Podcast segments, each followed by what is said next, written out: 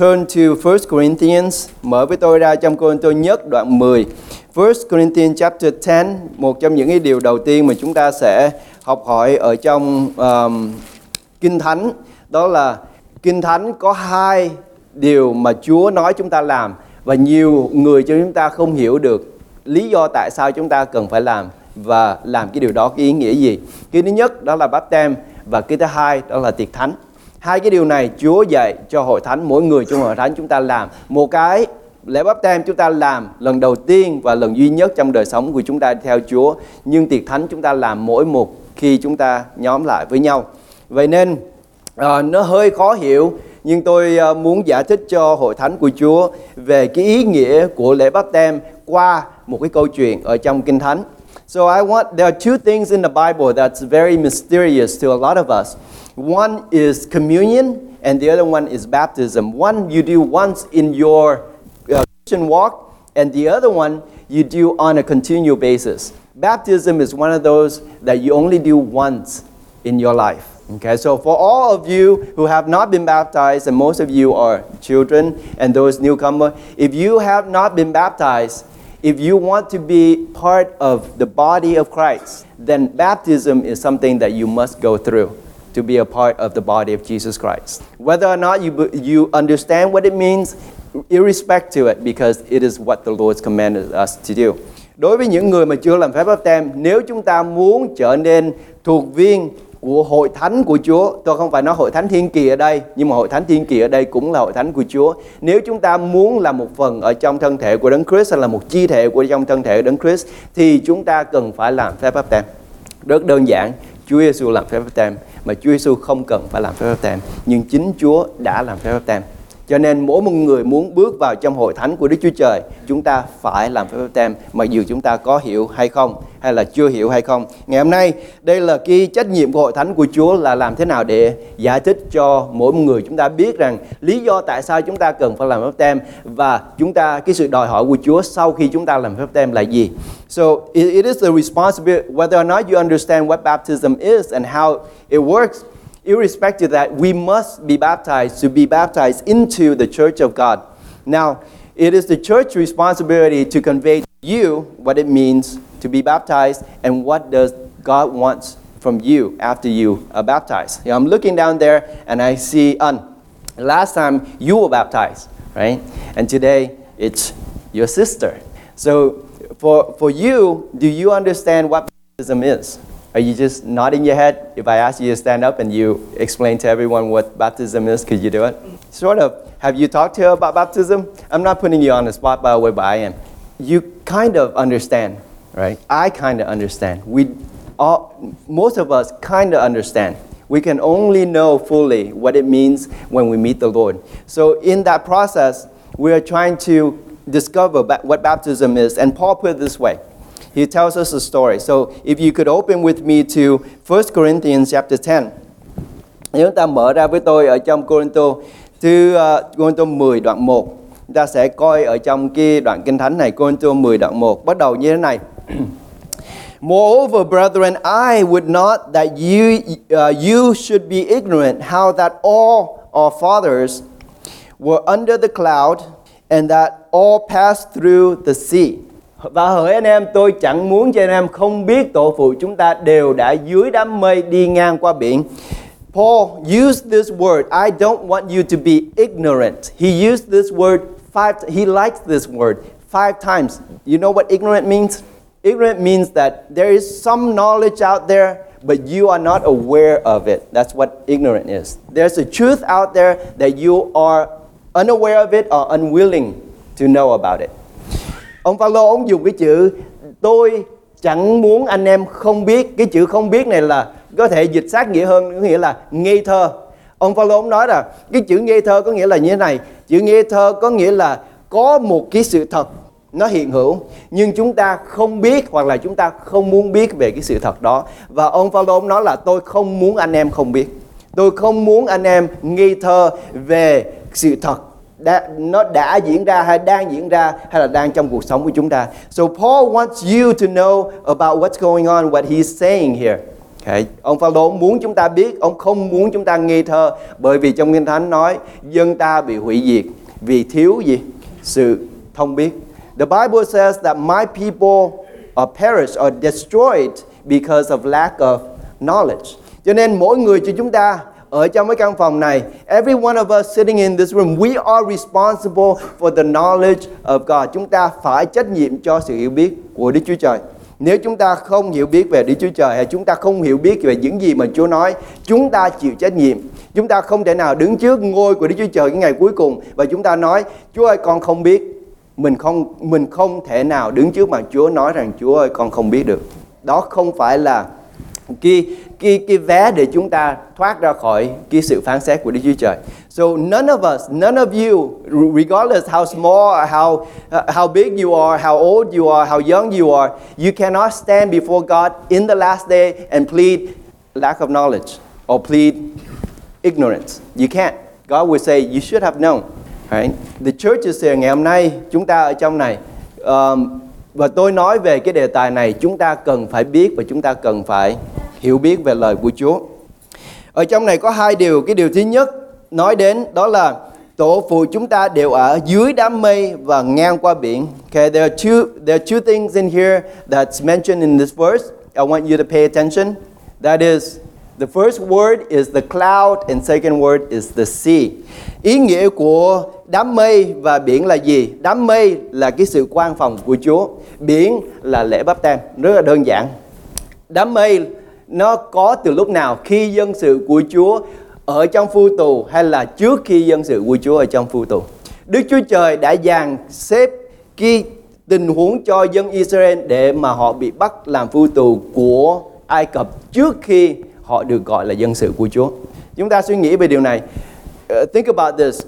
God had put Israel into captivity even before they were led into captivity by the Egyptians, right? God ordained their captivity. Ở trong Kinh Thánh nói Đức Chúa Trời đã sắm sẵn cho họ để dân ờ, dân Ai Cập đàn áp của họ 400 năm. Đức Chúa Trời đã làm điều này để làm chi? Để Chúa giải cứu họ. So God had put the Israelites into a captivity for 400 years. Uh, for what reason? So that He will deliver them.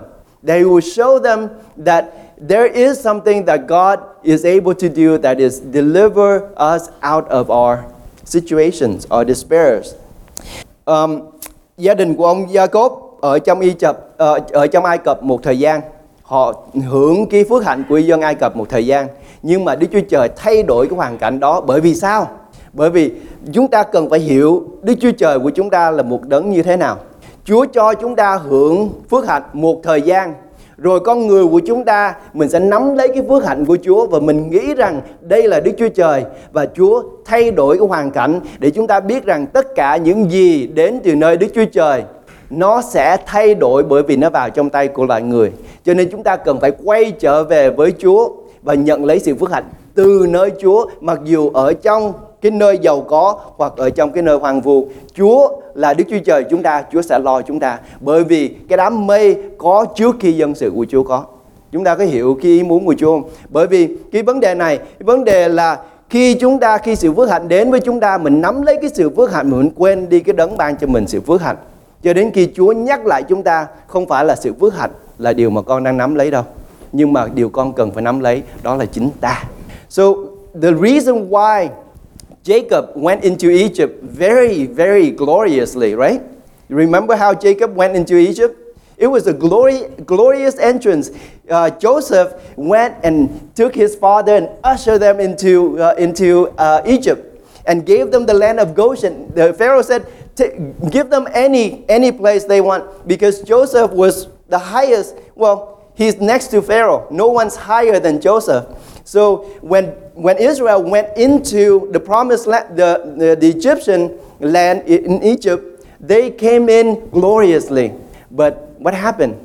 They begin to depend on men. And this is the principle of God.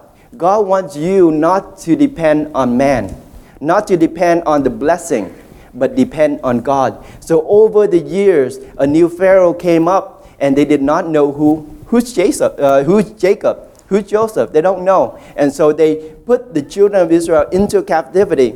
But God did not leave them there.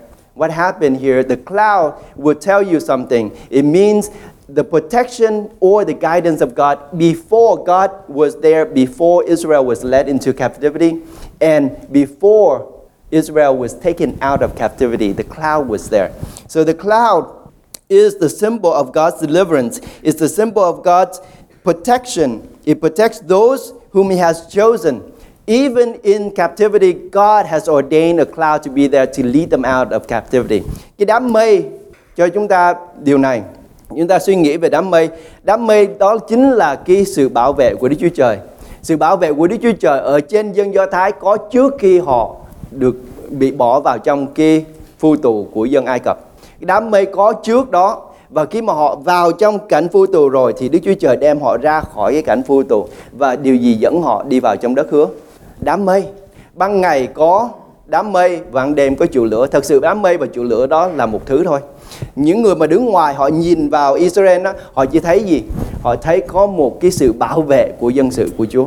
Vậy nên mỗi một người trong chúng ta khi chúng ta bước vào trong hội thánh của Chúa uh, cái cái đám mây hay là cái trụ lửa và lễ báp tem là cái cửa để chúng ta bước vào ở trong cái cuộc sống của người cơ đốc. Lễ báp tem là khi chúng ta khi dân sự của Chúa đi ngang qua cái sông cái biển đỏ đó. Đó ông uh, ở trong kinh thánh nói như thế này đó là cái sự báp tem cho dân sự của Chúa khi họ đi ngang qua biển đỏ.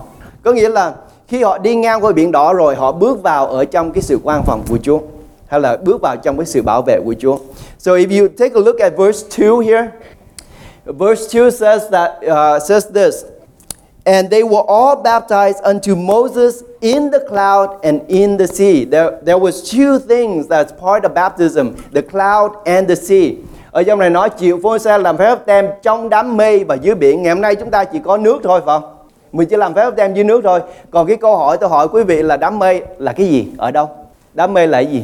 What is the cloud then? If you are baptized with water, this is like if this is like the Red Sea, like we walk over here, đây là uh, bên này tượng trưng là Ai Cập. Ở bên này là đất hứa, cái văn phòng của tôi là đất hứa đó. Cái văn phòng của Mark bên này là Ai Cập. Ok. Mình vô mình vô Ai Cập, xong mình xuống dưới biển đỏ, cái mình qua bên bên kia là mình vào trong đất hứa, từ vì trong uh, đất hứa bên kia phước hạnh hơn đúng không? Nhưng mà cái câu hỏi tôi hỏi quý vị là cái đám mây là cái gì? Ở đâu? Bát tem là cái hồ nước này có nước đó mình xuống nước mình qua nước mình làm phép báp tem right? You, you come into Mark's office over there and you go down into the baptismal that's water that's like the Red Sea and you enter into okay it, maybe it's not the promised land it's the wilderness over there okay? It's hot over there. So you so where is where is the cloud? What is the cloud? Open your scripture to, um, uh, I want to show you what the cloud is. Open your, your Bible to Hebrews chapter 12. Hebrews chapter 12. Chúng ta mở ra với tôi ở trong Hebrew đoạn số 12. Câu số 1. Đã. Wherefore, seeing we also are compassed about with so great a cloud of witnesses, wherefore, we are compassed about with so great a cloud of witnesses. What is the cloud? Chúng ta coi lại trong câu kinh thánh này, thế thì chúng ta được nhiều người chứng kiến vây lấy như đám mây rất lớn. Chúng ta nghĩ đám mây là gì? People. Ai? Mình. Hội thánh của Chúa ở đây. The cloud of witnesses, that's us. That were the saints that were of old. Those who are watching us, remember Paul says, I'm running the race and there are cloud of witnesses witnessing my race. Khi chúng ta bước chân vào trong lễ báp tem, khi dân sự của Chúa đi ngang qua biển đỏ mà bắt đầu đi vào trong đất hứa, họ được cái đám mây che kín họ hay bảo vệ họ cũng giống như chúng ta ngày hôm nay. Khi quý vị bước vào trong cái sự báp tem này thì quý vị bước ra và bước vào trong đâu? Trong hội thánh của Chúa và những người sẽ bảo vệ chúng ta đó là những người thánh của Đức Chúa Trời. Chúng ta đã được kêu gọi để mà che chở, bảo vệ, yêu thương nhau như đấng Christ đã yêu thương chúng ta. Đây là đám mây, đây là chùa lửa, đây là sự bảo vệ, đây là sự sự che chở, bảo bọc của hội thánh của Chúa. Đây là lý do hội thánh của Chúa được tạo dựng nên để chúng ta trở nên cái đám mây làm chứng cho những người đi qua. Bởi vậy cho nên quý vị làm phép báp tem trước mặt mọi người để cho những người ở đây làm chứng đám mây là những người làm chứng cho cái sự làm phép tem của chúng ta phải không So each one of us, when you are baptized, you realize that there are a cloud of witnesses, and that cloud of witnesses is us. Yes, it is us. When you are baptized, you are being witnessed by the church. And when you come out of baptism, you will be a part of the church. You're part of those people who will protect you, who will lead you, will guide you, will teach you, will love you, who will do anything for you or should do anything for you. And that's where the church is.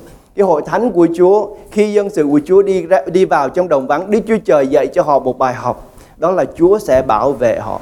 Ở trong hội thánh của Chúa, trong hội thánh Tân Ước ngày hôm nay, khi chúng ta bước ra khỏi báp tem, chúng ta bước vào trong sự bảo vệ của anh em chị em của chúng ta. Bởi vì mỗi người chúng ta có đấng Christ ở trong chúng ta là Đức Chúa Trời. Chúng ta bảo vệ nhau, chúng ta che chở cho nhau. Dân sự Israel làm phép báp tem ở trong uh, ở trong này nói là với Môi-se chúng ta làm phép báp tem với Chúa Giêsu Christ. Ông Phaolô ông nói như vậy. Ông nói là có phải anh em đã làm phép báp tem ở trong danh của Phaolô, ở trong danh của Barnabas, ở trong danh của Sil? Không, anh em đã làm phép tem ở trong danh của ai? Chúa Giêsu Christ. Right? When you come down, if you have been baptized in here, you come down, and before I baptize you, what I say? In the name of the Father, the Son, and the Holy Spirit, and Pastor Paul, I baptize you. Right? No. Uh, there's no one except God that you are baptizing into the name of. Quý vị sẽ không có làm phép báp tem ở trong danh của một sư Long hay là một sư Nguyên. Quý vị làm phép báp tem ở trong danh của Chúa Giêsu Christ. Khi dân sự đi vào trong đồng vắng, dân sự được làm phép báp tem ở trong danh của ai? Môi-se. Môi-se. Nhưng chúng ta ngày hôm nay, Môi-se là ảnh tượng của Chúa Giêsu. Tất cả ở trong cựu ước là hình ảnh của Chúa Giêsu. Vậy nên khi chúng ta làm phép báp tem ở đây, chúng ta làm phép báp tem ở trong danh của Chúa Giêsu Christ. Bởi vì Môi-se không có đứng ở đây, con người đứng ở đây. Và nếu tôi là một người có Chúa Giêsu thì ai sẽ làm phép báp tem cho quý vị? Chúa Giêsu chứ không phải là tôi. Vì tôi chỉ là mỗi người đầy tớ của Chúa thôi. Cho nên Chúa Giêsu làm phép báp tem. Vì vậy cho nên khi dân sự của Chúa và tất cả mỗi người muốn đi vào trong đất hứa phải đi ngang qua đâu? Đồng vắng. Trước khi vào trong đồng vắng phải đi ngang qua đâu? Biển đỏ. Không có ai đi vào trong đất hứa mà không đi ngang qua biển đỏ hết, phải không?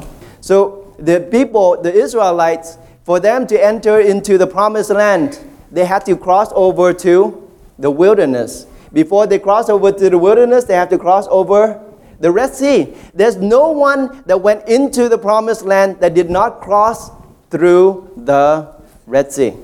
So is there's no one that's here will enter into the kingdom of God unless they go through the baptism of Christ. Cho nên cái vấn đề làm phép báp tem ở trong danh của Chúa Giêsu điều chúng ta phải làm. Không có ai vào trong đất hứa mà không đi ngang qua biển đỏ. Cũng vậy, không có ai đi vào trong nước của Đức Chúa Trời mà không đi qua lễ báp tem của Chúa Giêsu. Ngay cả Chúa Giêsu, hồi nãy tôi có nói cũng phải làm phép tem bởi vì sao? Bởi vì Chúa là trái đầu mùa của những kẻ sống lại. Chúa phải là đấng đầu tiên đi ngang qua để làm gì? Để dẫn chúng ta đi qua. Bởi vì nếu mô xe mà không đi qua biển đỏ thì dân sự có đi vào trong đất hứa không? Không, right? Imagine if, if Moses didn't step into the Red Sea with the people come into the wilderness and into the promised land. He said, Well, I'm exempt. You guys are the one who need to go through the baptism. No, that's why Christ himself, when Paul when John came and said, No, you should baptize me. But Jesus responded and he said, No, let's do this, for it is to fulfill all righteousness. I have to do this because it's the right thing to do. That's what Jesus, that's why Jesus did it. Rồi chúng ta phải đi ngang qua đám mây và chịu lửa. Đám mây là hình ảnh của cái nước mà chúng ta làm phép tem ở đây. Thứ hai, chúng ta phải làm phép tem ở trong hội thánh của Chúa là đám mây. Có nhiều người làm phép tem xong họ không đi nhóm. Tôi nói thẳng, những người này không có ở dưới cái đám mây của những người làm chứng. Chúng ta làm phép tem rồi, chúng ta phải ở dưới và và chúng ta sẽ đọc và chúng ta sẽ thấy ông Phaolô nói rõ về điều này. There are some of you who think that you just baptize here and then you can walk out and not be a part of the church. You are very wrong because baptism requires you to be both in the water and part of the cloud of witnesses. You cannot be in the water and not in the cloud of witnesses. Remember, when the people were in the wilderness, those who are outside of the cloud of God, what happened to them? They have no food, they have no water, they have no protection, they uh, are prey for the predators, they will die. Những người mà đi ra khỏi đi vào trong đồng vắng nếu mà họ không ở trong cái đám mây của Đức Chúa Trời thì chuyện gì xảy ra? Họ không có thức ăn, họ không có thức uống, họ sẽ chết ở ngoài cái trụ mây trụ lửa. Cho nên nếu chúng ta làm phép báp tem mà chúng ta không ở trong cái đám mây của những người làm chứng thì chúng ta sẽ bị ma quỷ nó giết đi. Nó làm cho linh hồn chúng chúng ta phải ở trong hội thánh của Chúa. Nếu không phải hội thánh này, chúng ta cần phải ở trong hội thánh của Chúa. Bởi vì những người làm phép báp tem không ở trong hội thánh của Chúa, coi chừng cái linh hồn của chúng ta không có cái sự gìn giữ của những người ở trong đám mây, ở trong chữ mây. Hội thánh của Chúa ngày hôm qua, ngày hôm nay và tương lai là những người làm chứng cho những người làm chứng ngày hôm nay. Ví dụ như tám người làm chứng ngày tám người làm phép báp tang ngày hôm nay chúng ta có biết rằng những người làm chứng cho cái lễ báp tang của chúng ta ở trong đó trong số đó có ông Môi-se, có ông Abraham, có ông Phaolô, có ông Phi-rơ, có Chúa Giêsu và có những người đi trước chúng ta chúng ta có biết là những người đó làm chứng cho chúng ta không? Chúng ta có biết những người đó là ở trong cái đám mây để che chở bảo vệ chúng ta? Do you know that when you baptize the witnesses include Moses Abraham David Solomon Paul all those witnesses all the people in here living and all those have been in the past so when you are baptized you are in you're baptized in the cloud of witnesses so after you're baptized and you are outside of the church, you're no longer part of the witness of Christ. Do you understand that? The, being a part of the church is also part of the baptism. That's why you do baptism once and then you partake in the communion continually, part of the body. That is part of the ordinances. Okay, let's go on. Verse 3.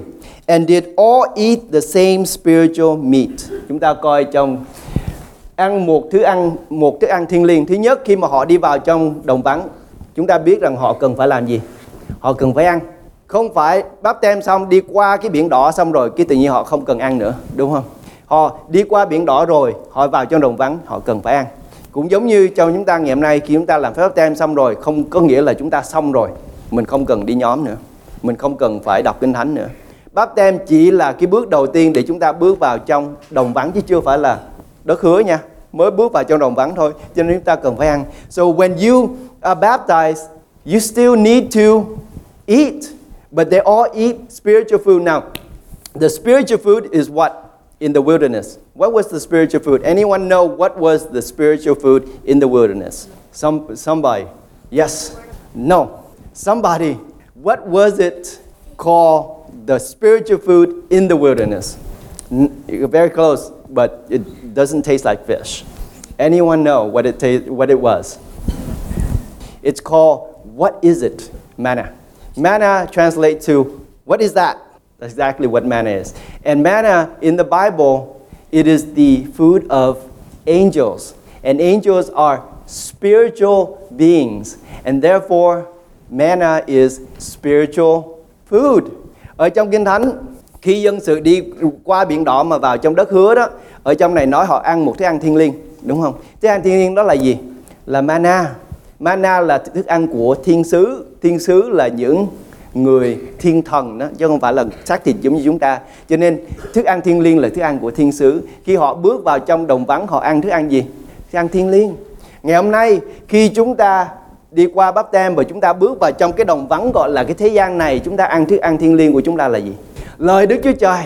Amen. Ở trong cái, ở trong cái hội thánh của Chúa hay là trên đất này, khi chúng ta làm phép báp tem rồi, chúng ta cần phải ăn và lương thực của chúng ta phải là lời Đức Chúa Trời. Loài người không sống bởi bánh mà thôi nhưng bởi mỗi lời nói ra từ môi miệng của Đức Chúa Trời. Man shall not live by bread alone, but by every word that proceedeth out of the mouth of God. Isn't that true? So when you are baptized here on this side of the Testament, on the New Testament, you enter into the wilderness called the world. And what you need to eat, your spiritual food, is actually the Word of God. You need to eat the Word of God.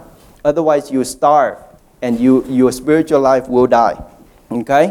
So you- we need to eat the word of God. Mở với tôi ra ở trong cái câu kinh thánh này, chúng ta nên nhớ hai cái địa chỉ của câu kinh thánh này. Cái địa chỉ thứ nhất á, là trong Matthew đoạn 4 câu 4 và trong Luca đoạn 4 câu 4. Hai cái câu này đều nói loài người không sống bởi bánh mà thôi, nhưng bởi chỉ ở trong kinh thánh chỉ có một cái câu kinh thánh này hai địa chỉ giống nhau hai sách khác nhau nói cùng một câu. Đó là uh, Matthew đoạn 4 câu 4 và Luca đoạn 4 câu 4 loài người không sống bởi bánh mà thôi nhưng bởi mỗi lời nói ra. There's only one place in the Bible where this happens. Two addresses the same place two different books. Talk about same thing when Christ says, Man shall not live by bread alone, but by every word that proceedeth out of the mouth of God. Mới với tôi cho- trong uh, phục truyền luật lệ ký, Chúa Giêsu nói cái câu này bởi vì đã viết ở trong cựu ước và đây là cái câu ở trong cựu ước trong ờ, Phục truyền đoạn 8 câu 3 mở với tôi ra trong phục truyền đoạn 8 câu 3. If you have your Bible, make the reference to the verse that um, did you know that Jesus quote the Bible as well? In fact, he quote a lot of the Bible. And guess how he quote the Bible? He memorized it. It's in his heart. He memorizes it. So that's why it's important for us to memorize the scripture because that is your soul food. So memorize like Jesus, he memorized the scripture. Okay? So Deuteronomy 8, Deuteronomy 8, chapter 8, verse 3. And he hum and he humbled thee. This is Moses talking to the people. And he humbled you and suffered you to hunger and fed you with manna. This, đây là cái điều mà ông ông Phaolô nói với dân sự. Ông nói phục truyền luật lệ ký đoạn 8 câu 3. Nathan, Sarah, come on up here. Phục truyền luật lệ ký đoạn 8 câu 3 nói rằng và Chúa đem họ vào trong nơi đồng vắng và để cho họ đói để làm gì? Chúa để cho dân sự của Chúa đói để làm gì? Để cho họ ăn thức ăn thuộc linh. Lý do tại sao Chúa đem họ ra khỏi Ai Cập để làm gì? Để cho họ đói. Lý do Chúa đem chúng ta vào trong những cái hoàn cảnh khó khăn để làm gì? Để chúng ta cần phải ăn thức ăn thiên liêng. Đây là lý do mà Đức Chúa Trời, Chúa muốn nuôi dưỡng cho linh hồn của chúng ta thì giống như Chúa Giêsu đến với người nữ ngồi ở cái giếng đó. Chúa đến đó và Chúa muốn cho người, cái người đàn bà Samari đó uống gì? Uống cái thức uống thiên liêng. Cũng vậy ngày hôm nay Chúa đem chúng ta đi ra khỏi cái nơi mà chúng ta đang ở Đi vào trong cái báp tem Đi vào trong hội thánh của Chúa Làm chúng ta đói để làm chúng ta như thế nào? Cho chúng ta ăn thức ăn thiên liêng. God wants to bring them out of, I, uh, of Egypt. Oh this, this translation thing is messing me up. God wants to bring them out of, uh, of Egypt So that they would be starved. And when they're starved He can feed them what? Manna. Something better. But you need to be, can you eat when you're full? You can't. You have to be hungry. And God wants you to be hungry. And when you're hungry, He will feed you with the food that is spiritual. When they were in Egypt, they were slaves, but they were full. They didn't want God. But God has to bring them out so that they'll be starving for Him. And then He'll feed them something better. Chúa đem chúng ta đi ra khỏi thế gian này và đi vào trong đồng vắng để cho chúng ta đói. Và khi chúng ta đói rồi, Chúa cho chúng ta mana. Chúa cho chúng ta ăn cái đồ ăn th- uh, uh, khác và tốt hơn.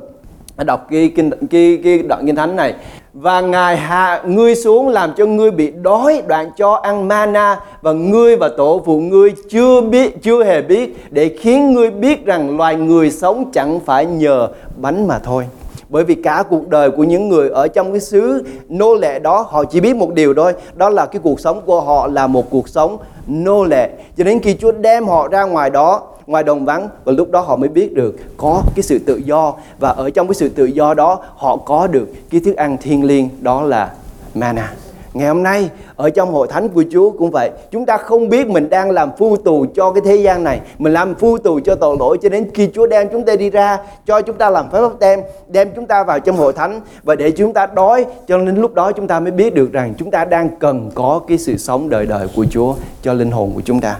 Và đó là lý do tại sao Chúa Giêsu uh, ờ, đề cập đến câu kinh thánh này. Loài người không sống nhờ bánh mà thôi Nhưng nhờ mỗi lời nói ra từ môi miệng của Đức Chúa Trời Chúng ta sẽ, loài người sẽ không hiểu điều này Cho đến khi họ đi ra Họ đi vào trong ờ, báp tem Đi vào trong đồng vắng Và được Chúa ban cho thức ăn This will be interesting for, for you Look at this And did, verse 4 And did drink all the same spiritual drink For they drank of that spiritual rock that followed them, and that rock was Christ. Does that make sense to you? What kind of rock followed them? Chúng ta coi trong cái câu số 4 này và uống một xứ uống thiên liêng vì họ uống một nơi hòn đá thiên liêng theo mình và đá ấy tức là đấng Christ chúng ta có hiểu câu này ông Phaolô ông nói câu này là ý nghĩa gì không? Any ideas? Ok. Để để tôi giải thích cái vấn đề này, nó hơi nó hơi lạ cái này. Bởi vì ông Phaolô ông đang nói về một cái um, những một cái chuyện gọi là cái chuyện cổ tích của dân Do Thái và nếu mình không phải là dân Do Thái mình không hiểu ông đang nói gì đây.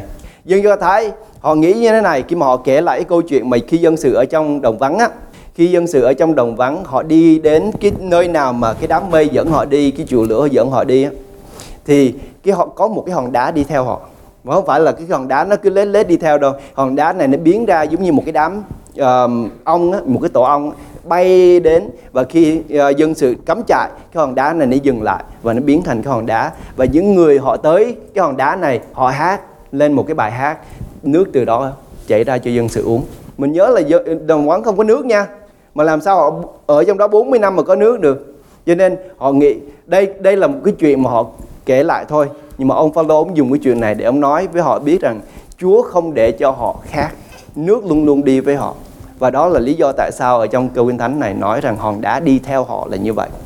So in the Jewish folklore when the people were in the wilderness how do you think they have water you know it came out of the rock right right Stephen it came out the water came out of the rock and in your Jewish uh, folklore there is a um, there's a story that says that there's a rock that followed the children of Israel into the wilderness. When, whenever they camp, this rock, when it moves, it's like a swarm of bees. It moves with them. And when they encamp, the rock stops in the vestibule. And then the princes come there and they sing a song and water flow from the rock. And that's how the people got water in the wilderness. Isn't that amazing?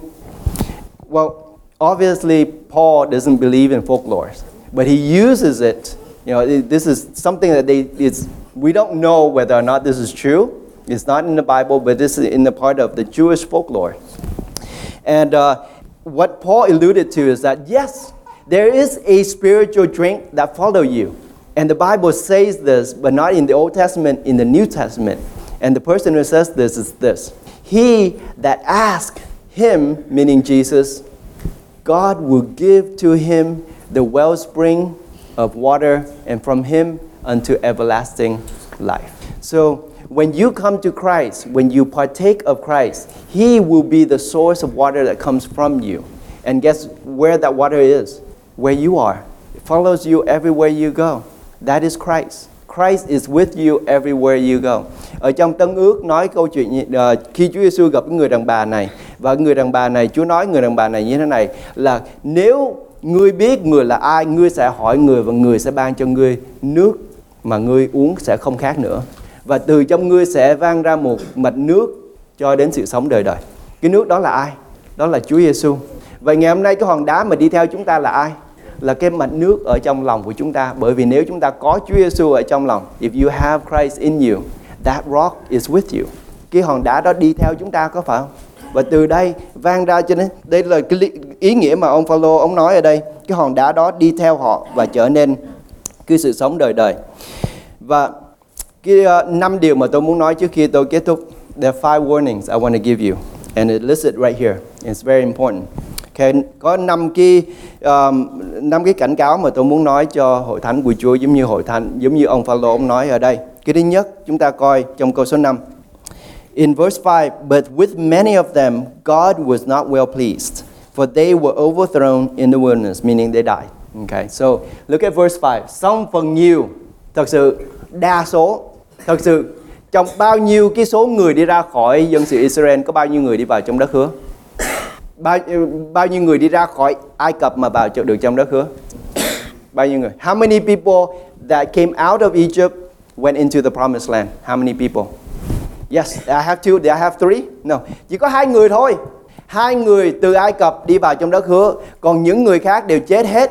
Chỉ có cái thế hệ sau đó sanh ra ở trong đồng vắng mới đi vào trong đất hứa thôi. Chỉ có hai người ra từ Ai Cập. There are only two people who went out of Egypt went into the promised land and their names were Caleb and Joshua. They're only two people, okay? So he said that many of them có phần nhiều trong vòng họ không đẹp lòng Đức Chúa Trời và đã bị gì? Ngã chết trong đồng vắng và đây là điều mà tôi muốn nói cho hội thánh của Chúa. Không phải bởi vì chúng ta làm phép báp tem, không phải bởi vì chúng ta ở trong cái hội thánh của Chúa, chúng ta sẽ đi vào ở trong nước vĩnh cửu. Không phải đâu. It's not that you've been baptized, it's not that you are in the church that you will enter into eternal life. It is not. Paul is saying here, and he gives you five things. And I want to give you these five things so you remember what he's saying. Có năm điều mà ông Phaolô ông nói tới. First of all, the one thing that you should take away from this is that the question you should ask yourself every day is my life pleasing to the Lord? Am I, is my life, is how I live, is my worship to God pleasing to the Lord? If it's not, you won't, you won't make it in. Absolutely, positively, you never make it in if you answer no, my life is not pleasing to the Lord. We're not, we're not going to make it in. I struggle with this. Cái câu hỏi đầu tiên mà tôi muốn qua câu Kinh Thánh này, câu hỏi mà chúng ta cần phải hỏi, đời sống của mình đang sống có đẹp lòng Đức Chúa Trời không? Nếu cái đời sống của mình không đẹp lòng Đức Chúa Trời, đừng có nghĩ chúng ta sẽ vào trong nước thiên đàng. Đây là cái điều mà chính tôi rất khó để tôi trả lời câu hỏi này. Vậy nên trong Kinh Thánh nói với cái tấm lòng sợ hãi và run run sợ chúng ta làm nên sự cứu rỗi cho chính mình. It is why there is a scripture in the Bible that says, with trembling and fear, we enter, we work out, work out your salvation in trembling and in fear. There are a couple of things that will that will let you know whether or not you are pleasing to the Lord. The first thing is your conscience. Có một số điều nó sẽ giúp cho chúng ta hiểu được chúng ta đang ở đâu trong cái mối tương giao của chúng ta với Chúa. Thứ nhất, lương tâm của chúng ta. Mình sống trái với lương tâm của mình, mình biết rằng mình không có đẹp lòng Đức Chúa Trời. Cái thứ hai, mình biết rằng hội thánh của Chúa sẽ hướng dẫn mình. Nếu mà mình sống ngoài hội thánh của Chúa thì làm sao hội thánh của Chúa có thể hướng dẫn mình được? Right? The second thing you need to know is that the, the body of Jesus Christ will reprove you, will admonish you. Yes, they will encourage you, they will lift you up, they will help, they will uh, pray with you, they will cry with you, they will laugh with you, but they will also correct you. But if you're outside the church of God, the body of Christ, how will they minister to you? The, th- the third thing is the Word of God. The Word of God, if you don't know the Word of God, you don't know what, what laws you've broken. Okay, so you need to study the Word of God. If you are doing things contrary to the Word of God, the Word of God will reprove you. Cái điều thứ ba chúng ta cần phải biết đó là lời của Đức Chúa Trời sẽ sửa chúng ta. Nếu chúng ta làm trái với lời Đức Chúa Trời, lời của Chúa sẽ nói rằng chúng ta làm sai.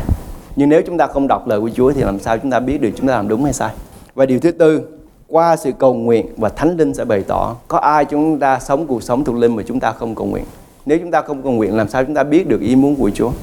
So the fourth thing is through prayer. When you pray and the Holy Spirit begins to convict your heart, then you know whether or not you're in the clear with the Lord or you're at enmity with Him. So, first thing is this. Uh, Paul says, Now these things were are examples, so to the intent we should not lust after evil things, as they also lusted. Number one, điều thứ nhất, ông Phaolô ông um, khuyên chúng ta trong câu số 6 ví như thế này để cho chúng ta không mọi điều đó xảy ra để làm gương chúng ta hầu cho chúng ta chớ buông mình theo tình dục xấu như chính tổ phụ đã bỏ mình. Điều thứ nhất là đừng có buông mình theo cái tình dục. Cái xác thịt của chúng ta nó sẽ muốn làm những cái điều trái với lại ý muốn của Đức Chúa Trời. Your flesh will lust after things. Resist your flesh. This is something that we do on a daily basis. It's not something that you always you do it once and then you conquer it. No, it's something that we do on a regular regular basis. I struggle with this all the time, but when I think about the church, I stop myself. What kind of example do I make for the church? Do you ever think about that? Điều gì làm cho chúng ta không có làm theo cái xác thịt của mình? Tôi nhìn những cái điều mà tôi ở trong cái cái thế gian này tôi có thích không? Tôi có muốn không? Nhưng mà điều gì làm cho tôi không có theo đuổi những điều đó khi tôi nghĩ đến hội thánh của Chúa khi tôi nghĩ đến hội thánh những người ở đây thì tôi nói tôi sẽ không làm điều này để không làm cớ vấp phạm cho hội thánh của Chúa. Cái điều thứ hai, the second thing I want you to see is in verse 7. Neither be ye idolaters, as were some of them, as it is written, the people sat down to eat and drink and rose up to play. Cái điều thứ hai cũng đừng thờ hình tượng nữa như mấy người trong họ theo lời chép rằng dân sự ngồi mà ăn uống rồi đứng dậy mà chơi giỡn. Second thing, don't worship idols. You know, most of you probably say, I don't have any idols, right? Oh no, but I think you all know better. When I say idols, you probably think of, about a few things. They're technology now. They're no longer made out of wood and clay. They're made out of silicon and they're made out of you know mechanical things and you plug into the wall. Right? The things that takes takes time away from God. If you spend more time with those things than you are spending with your God, then which one are you worshiping? And that's what Paul is saying here. Flee from idol. Cái điều gì cướp đi cái thời gian của chúng ta? Điều gì lấy đi thời gian của chúng ta? Hồi xưa là bằng đất sét, bằng tường, bằng gỗ, nhưng ngày hôm nay nó khác. Những cái mà chúng ta đang theo đuổi, những cái điều gì có thể những người lớn và nhất là những người Việt Nam trong chúng ta ngày hôm nay cái sự cái điều mà chúng ta theo đuổi đầu tiên là việc làm, thứ hai là con cái, phải không? Lý do tại sao chúng ta không đến thờ phượng Chúa được từ vì con, từ vì việc làm.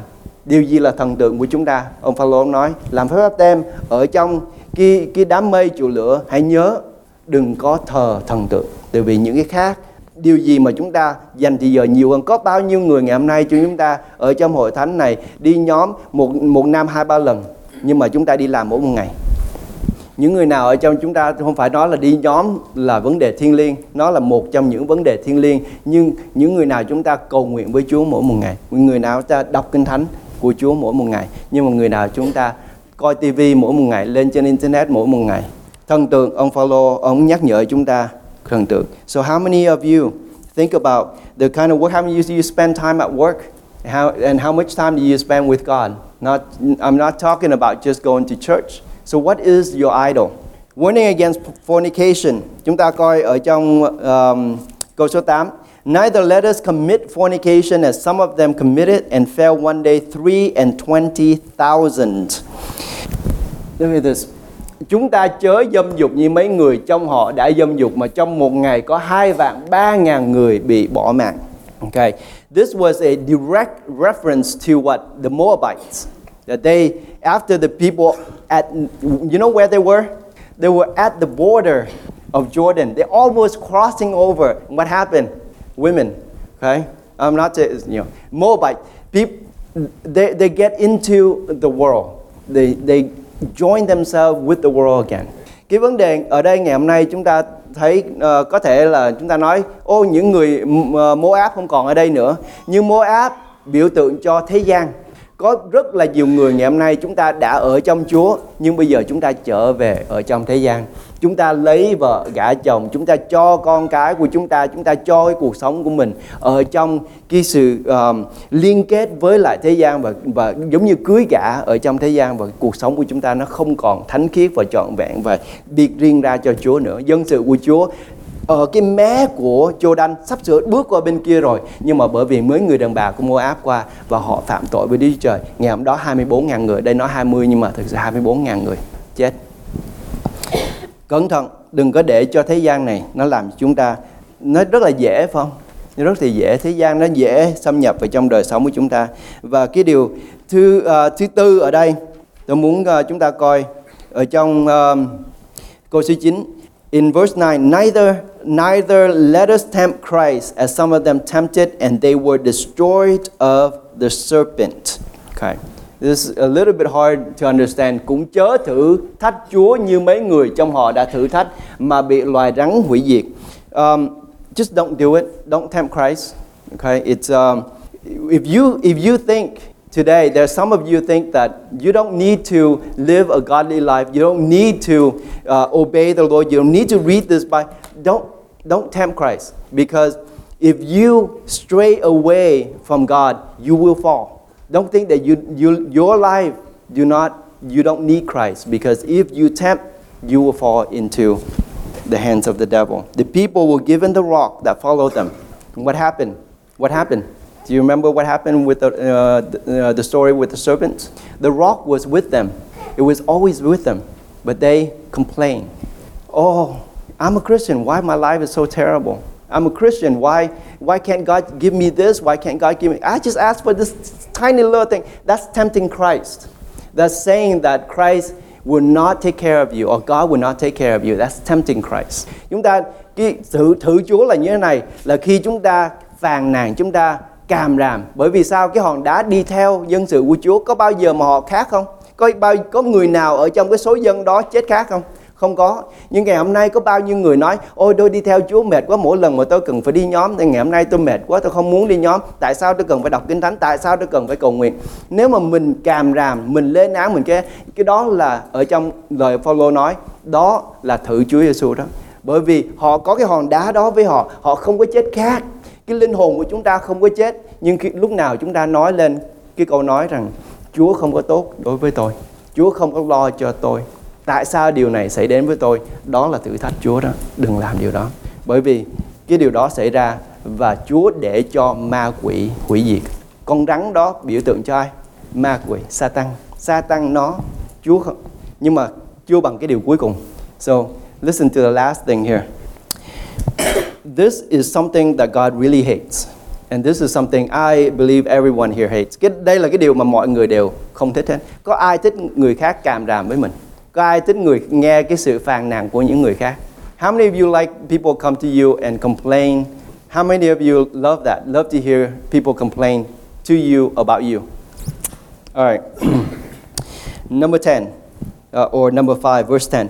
Neither murmur thee, ye as some of them also murmured and were destroyed of the destroyer. Okay. What were they murmuring about? What's this reference to? Chúng ta biết cái câu này nói về cái gì không? Ở trong này nói lại cũng chớ lầm bầm như mấy người trong họ đã lầm bầm họ đã lầm bầm về cái, cái câu chuyện là ông Phaolô nói về gì? Chúng ta nhớ không? Ô ăn mana chán quá. Ngày nào cũng mana hết. Có cái gì khác không? Đức Chúa Trời cho có cái gì khác đi. Cái ngày nào cũng mana hết. They were complaining about manna. They're complaining about the spiritual food. How many of you think the Bible is so boring? How many you think that the Word of God is, how many think ah, I'm boring? That's fine. But when I'm delivering the Word of God, if you murmuring against the Word of God, listen to this. And were destroy of the destroyer. Okay. Chúng ta coi, có ai chúng ta nghĩ rằng lời của Đức Chúa Trời chán quá? Chúng ta không muốn đọc bởi vì lời của Chúa chán. Có ai nghĩ rằng đến nghe giảng chán?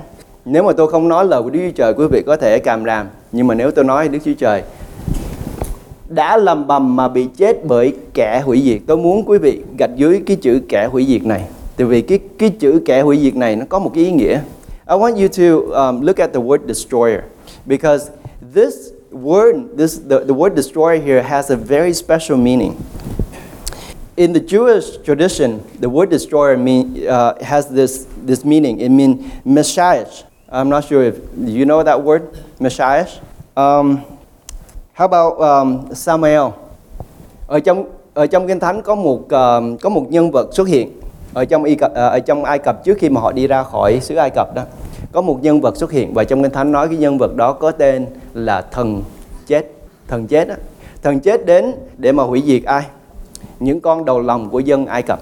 Sau đó rồi dân sự đi ra khỏi và đi vào trong biển đỏ, biển, biển đỏ và đi vào trong sa mạc. In in the scripture, there's one time this word is used, and it's used when the angel of death came upon the camp of Israel uh, in Egypt. And what did the angel of death do? Kill all of the firstborn of the Egyptian, those who don't have the blood of lamb on the doorpost. According to Jewish tradition, there are only five angels of death that God employs to do this work. Ở trong Kinh Thánh, ờ, trong uh, người đối với người Do Thái trong cái truyền thống của họ thì Đức Chúa Trời sử dụng năm thần chết. Có năm thần chết mà Chúa sử dụng để mà làm những công tác hủy diệt. Ở trong này nói những kẻ nào khinh bỉ lời của Đức Chúa Trời, chê lời của Chúa, chê thức ăn thiên liêng. Trong Kinh Thánh nói thần chết sẽ đến và hủy diệt cái người đó. So think about this. The scripture says if you murmur against the spiritual food that God's given to you, He will send the angel of death to come upon you and destroy you. Paul says this is an example. It's no joke. That in, the, in the scripture, there are only five angels of death. Not in, script, in the Jewish tradition, there, there are five angels that God employed for this purpose, and they carry out these, these deaths that God has ordained. So those who have And Paul says, you know, if you murmur against God, this is what happened. All right. Paul says this Now all these things happen unto them for example, and they are written for our admonition, and unto whom the ends of the world are come. Ngày hôm nay chúng ta đến đây để chúng ta làm phép báp tem nhưng đối với những những cái lễ báp tem trước đây và những người trước đây có lẽ chúng ta đã không có nói rõ về cái sự đòi hỏi của Đức Chúa Trời. Có lẽ chúng ta không hiểu về cái uh, ý muốn của Đức Chúa Trời. Nhưng ngày hôm nay tôi không muốn cho hội thánh của Chúa và chúng ta nghi thơ về những điều gì Chúa viết ở trong thánh. Tôi không muốn dọa quý vị. Đây không phải là lời dọa đây là kinh thánh. Trong kinh thánh nói là những kẻ thuộc về ngài Chúa sẽ gìn giữ cho đến cuối cùng. Ở trong kinh thánh nói những người nào thuộc về Đức Chúa Trời không có ai đụng được hết. Thần chết cũng không được đụng tới được. Không có quỷ ma nào đụng được hết. Nhưng chúng ta làm phép tem đây là bước đầu tiên. Bước vào trong hội thánh là bước thứ nhì. Ở trong cái cái sự uh, xây cất vương quốc của Đức Chúa Trời nhưng cái điều mà mỗi người tôi ao ước mỗi người chúng ta cần phải biết ra chúng ta cần phải biết Chúa của chúng ta. Nắm lấy Chúa bám víu lấy Ngài yêu mến Chúa đây là điều mà Chúa muốn chúng ta. Và nếu chúng ta làm điều này ông Phi-rơ nói đức tin của chúng ta sẽ không bị thất bại đức tin của chúng ta Chúa sẽ gìn giữ chúng ta Chúa sẽ bảo vệ chúng ta Chúa sẽ che chở chúng ta tất cả những điều đó. Chúng ta sẽ không khinh thường lời của Chúa chúng ta sẽ yêu mến sự cầu nguyện chúng ta sẽ yêu mến sự thông công của hội thánh của Chúa. Đây là những điều nó tự nhiên ra từ trong một con người được tái sinh bởi Đức Chúa Trời. Và Chúa nói những người mà cha đã ban trong tay ta ta sẽ không mất một ai. Nhưng những người nào không thuộc về Chúa thì họ đã bị kết án rồi. Bị kết án rồi. So I, I don't want to I don't want you to feel like you're being threatened. No, this is the Word of God.